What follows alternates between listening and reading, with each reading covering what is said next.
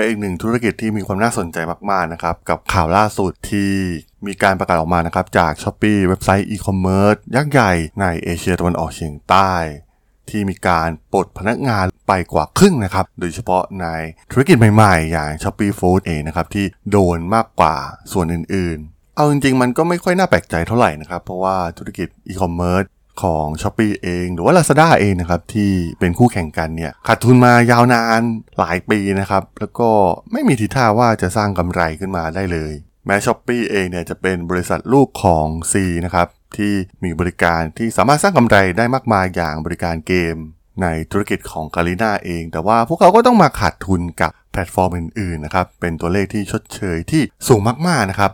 ซึ่งสัญญาณที่ออกมาเนี่ยมันน่าสนใจมากๆนะครับ วันนี้จะมาชวนลองวิเคราะห์กันนะครับว่าธุรกิจถัดไปธุรกิจอื่นๆ ที่จะมีการปลดพนักงานล็อตใหญ่ตามช้อปปีไปเนี่ยจะเป็นธุรกิจอะไรนะครับ ไปรับฟังกันได้เลยครับผม You are listening to Geek Forever podcast. Open your world with technology.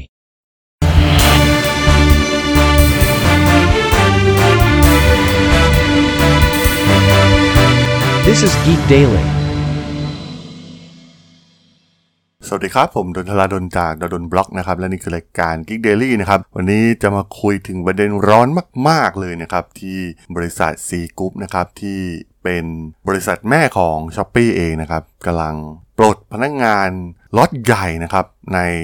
ตลาดทั่วภูมิภาคเอเชียตะวันออกเฉียงใต้เลยนะครับ เพื่อที่จะปรับใหม่ให้เข้ากับรูปแบบธุรกิจอีคอมเมิร์ซในปัจจุบันที่มีการแข่งขันค่อนข้างสูงมากๆ มันเป็นการปรับลดพนักงานล็อตใหญ่มากๆนะครับส่งผลต่อตำแหน่งงานโดยเฉพาะในประเทศไทยเองนะครับธุรกิจใหม่ๆ อย่าง Shopee Food หรือ Shopee Pay เองนะครับก็โดนหางเลขไปเต็มๆนะครับมีพนักงานที่เข้าไปจอยร่วมกับแพลตฟอร์มในส่วนนี้เนี่ยจำนวนมหาศาลแล้วก็หวังพึ่งรายได้จากพวกเขานะครับแต่ว่ามาถึงวันนี้เนี่ยมันก็เริ่มพิสูจน์อะไรหลาย ๆ อย่างนะครับว่าธุรกิจพวกนี้เนี่ยมันเริ่มที่จะบานปลายนะครับขาดทุนบานปลายมาก ๆ แล้วก็ไม่มีทีท่าว่า จะสร้างกำไรได้ในเร็ววันนี้ แม้ก่อนหน้านี้นะครับในช่วงการแพร่ระบาดของไวรัสโควิด -19 เนี่ยจะทำให้แพลตฟอร์มเหล่านี้เนี่ยมันบูมขึ้นมานะครับ โดยเฉพาะอ่า delivery service เองนะครับ การส่งอาหารต่างๆเนี่ยมันสอดรับกับพฤติกรรมของผู้บริโภคนะครับที่ไม่สามารถที่จะออกไปตามร้านอาหารได้เป็นปกตินะครับ แต่เมื่อการแพร่ระบาดเนี่ยมันหมดไปนะครับ แน่นอนว่าพฤติกรรมมนุษย์เรา มันก็ต้องกลับมาใช้ชีวิตแบบปกติอีกครั้งนะครับ ตอนนี้เนี่ย คนก็เริ่มไปจับจ่ายใช้สอยไปทานอาหารที่ร้านอาหารกันเป็นปกติอีกครั้งนะครับ ซึ่งมันส่งผลกระทบต่อแพลตฟอร์มพวกนี้อย่างชัดเจนนะครับ ซึ่งแน่นอนนะครับว่าการประกาศครั้งนี้เนี่ยแม้มันจะเป็นเรื่องของแพลตฟอร์มอีคอมเมิร์ซเป็นหลักนะครับ แต่ว่าถ้าเรามาวิเคราะห์กันจริงๆเนี่ยแพลตฟอร์มที่จะโดนต่อไปแน่ๆนะครับ ไม่น่าจะรอดพ้นก็คือแพลตฟอร์มของ Delivery Service ต่างๆนะครับที่มีการ แข่งขันสูงอย่างมากเป็นตลาดแดงเดือดเลยทีเดียวนะครับ โดยเฉพาะในประเทศไทยเองเนี่ยมีคู่แข่งมากมายไม่ว่าจะเป็น Line Man s h o p e e Food Panda หรือบริการในประเทศไทยเองอย่างโรบินฮูดนะครับที่เกาะกระแสเข้ามาในช่วงการแพร่ระบาดนะครับ โดยใช้โปรโมชั่นที่โหดมากๆนะครับ ส่งฟรีหรือว่าค่าส่งต่ำๆนะครับทำให้แย่งส่วนแบ่งการตลาดมาได้อย่างมหาศาลนะครับ ถือว่า เติบโตได้อย่างน่าสนใจนะครับ แต่ว่าเมื่อพฤติกรรมของคนเราเนี่ยมันต้องกลับไปใช้ชีวิตปกติเนี่ยมันกระทบกับแพลตฟอร์มเหล่านี้ค่อนข้างชัดเจนมากๆนะครับ ซึ่งผมว่าอีกไม่นานเนี่ยก็คงจะมีข่าวนะครับ แพลตฟอร์มที่เป็น Delivery Service หลักของประเทศไทยเองเนี่ยน่าจะมีการปลดพนักงานล็อตใหญ่อีกแน่นอนรวมถึงการลดค่าธรรมเนียมต่างๆนะครับที่จ่ายให้ ที่มีการแต่เดิมเนี่ยมีการสปอยให้กับเหล่าไรเดอร์นะครับ เป็นอินเซนティブจูงใจให้พวกเขาเนี่ยมาใช้แพลตฟอร์มนะครับ ซึ่งหากเรามาลองวิเคราะห์ธุรกิจนี้ดีๆเนี่ย ถ้าปล่อยให้มันเป็นไปตามกลไกทางธุรกิจไม่มีการสปอยจากแพลตฟอร์มเนี่ย ไม่มีใครที่คิดจะมาขับส่งอาหารอยู่แล้วนะครับ มันแทบจะไม่คุ้มค่ากับค่าน้ำมัน รวมถึงรายได้ที่เข้ามาเนี่ย มันไม่น่าจะสูงมากขนาดนี้นะครับ เอาจริงลองเทียบกับ ธุรกิจที่เป็นต้นแบบของอย่างอีคอมเมิร์ซต้นแบบจริงๆเนี่ยก็น่าจะมาจาก Amazon เองนะครับ ธุรกิจ Amazon เนี่ยก็ขาดทุนมาเป็น 20 ปีนะครับก่อตั้งมาตั้งแต่ช่วงปลายทศวรรษที่ 1990 นะครับ แต่ว่าเพิ่งมาจะมาทำกำไรได้น้อยนิดจริง ๆ เนี่ย ก็ไม่กี่ปีที่ผ่านมานะครับ Amazon เองเนี่ย แม้จะ ไม่สร้างกำไรมากมายนะครับจากธุรกิจอีคอมเมิร์ซแต่ว่าพวกเขาเนี่ยสามารถสร้างกำไรได้จากธุรกิจอย่าง Amazon AWS นะครับที่เป็น Cloud Service ของพวกเขา ซึ่งเป็นธุรกิจซอฟต์แวร์ล้วนๆนะครับ ไม่ได้มีแรงงานคนเหมือนกับธุรกิจอีคอมเมิร์ซที่ต้องมีคลังสินค้า มีการจัดการการขนส่งต่างๆนะครับ ซึ่งมันมีปัจจัยหลายอย่างนะครับ ที่มาเกี่ยวข้องทั้งค่าน้ำมันค่าบริหารคนต้นทุนเรื่องแรงงานมนุษย์นะครับ ซึ่งส่วนนี้เนี่ยมันค่อนข้างที่จะมีความผันผวนมากๆนะครับ โดยเฉพาะภาวะเศรษฐกิจในปัจจุบันนะครับที่กำลังเผชิญกับภาวะถดถอยครั้งใหญ่นะครับ ซึ่งจะเห็นได้ว่าทั้ง Lazada หรือ Shopee เองนะครับ ที่เข้ามาทำตลาดอีคอมเมิร์ซแม้พยายามปรับธุรกิจมีการคิดค่าคอมมิชชั่นต่างๆ เพิ่มเติมนะครับ แต่พวกเขาก็ยังขาดทุนอยู่เรื่อยๆนะครับแล้วก็ตัวเลขสะสมเนี่ยมันเริ่ม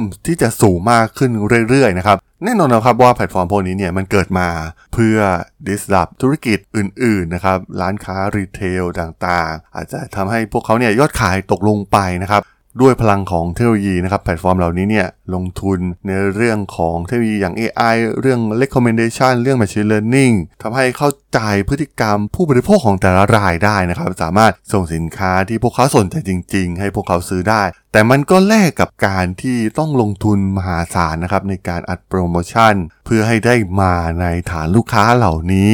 ซึ่งทั้งสองธุรกิจนะครับ ทั้งอีคอมเมิร์ซเองหรือว่า Delivery Service เองเนี่ย มันก็ เป็นแพทเทิร์นคล้ายๆกันนะครับ รูปแบบธุรกิจที่ต้องมีการอัดเงินเข้าไปจำนวนมหาศาล แล้วก็ใช้เวลานานนะครับในการที่จะกลับมาสร้างกำไรได้จริง ๆ คราวนี้เราลองมาดูตัวอย่างของต้นแบบแรกของบริการพวกนี้อย่าง Uber เองนะครับ Uber เนี่ยก็เป็นธุรกิจที่ทำมานานแล้วเหมือนกันนะครับ แล้วก็ มีปัญหาตลอดมาทั้งเรื่องของผู้บริหารฟาวเดอร์เองก็ถูกไล่ออกไปนะครับ ธุรกิจก็มีแนวโน้มคล้ายๆกับธุรกิจอีคอมเมิร์ซนั่นก็คือใช้เงินทุนอัดเม็ดเงินจำนวนมหาศาลนะครับ แล้วก็ขาดทุนมาเรื่อยๆนะครับเป็น 10 ปีแล้วเหมือนกัน และตัวเลขไตรมาสล่าสุดของพวกเขานะครับในไตรมาสแรกของปี 2022 เอง ก็เหมือนเคยนะครับขาดทุนไปกว่า 5.9 พันล้านดอลลาร์นะครับซึ่งมันไม่น่าแปลกใจเลยนะครับทำไม นักลงทุนถึงมีมุมมองที่เริ่มที่จะเป็นลบต่อธุรกิจเหล่านี้ เราจะเห็นข่าวได้ก่อนหน้านี้นะครับ บริการอย่างแกลบที่ถือว่าเป็นความภาคภูมิใจ เป็นซูเปอร์แอปของเอเชียตะวันออกเฉียงใต้นะครับ มีบริการที่หลากหลายมากๆ แต่เมื่อกลายเป็นบริษัทมหาชนผ่านรูปแบบของ s p ป c นะครับราคาหุ้นตอนนี้ก็ร่วงแทบจะติดดินไปแล้วนะครับ นักลงทุนเนี่ยก็ต่างออกมาโวยวายนะครับ ในอเมริกาเองเนี่ยมีถึงขั้น รวมตัวกันฟ้องร้องนะครับบริษัทแกลบนะครับ ซึ่งก็คงเป็นเรื่องของการที่ไปโม้ไว้เยอะนั่นเองนะครับ ว่าจะสร้างไรายได้อะไรยังไง สุดท้ายมันก็ไม่เป็นไปตามเป้าหมายที่พวกเขาคิดไว้นะครับ ราคาหุ้นก็ร่วงลงมาอย่างมากเลยในตอนนี้นะครับ ซึ่งก็อย่างที่กล่าวไปข้างต้นนะครับ เรามาลองวิเคราะห์ดูว่าธุรกิจต่อไปจะเป็นธุรกิจอะไรที่มีการปลดคนจำนวนมหาศาลต่อจาก s h อ p e e คงหลีกหนีไม่ได้นะครับว่าน่าจะกลายเป็นธุรกิจ Delivery Service ต่างๆ เหล่านี้นั่นเองนะครับ รวมถึงบริการ Ride Sharing ที่ก็มีแนวโน้มคล้ายๆธุรกิจ e-commerce นั่นเองนะครับ เพราะว่าลงทุนไปมหาศาล ลงทุนด้านคนไปเยอะนะครับ โดยเฉพาะในช่วง การแพร่ระบาดของไวรัสโควิด -19 ที่ธุรกิจเหล่านี้เนี่ยมันเติบโตขึ้นมาแบบหลอกๆนะครับ แต่สุดท้ายเมื่อธุรกิจเข้าสู่ภาวะปกติ พวกเขาก็ต้องปรับฐานของธุรกิจโดยการปลดพนักงานจำนวนมากอีกครั้งนั่นเองครับผม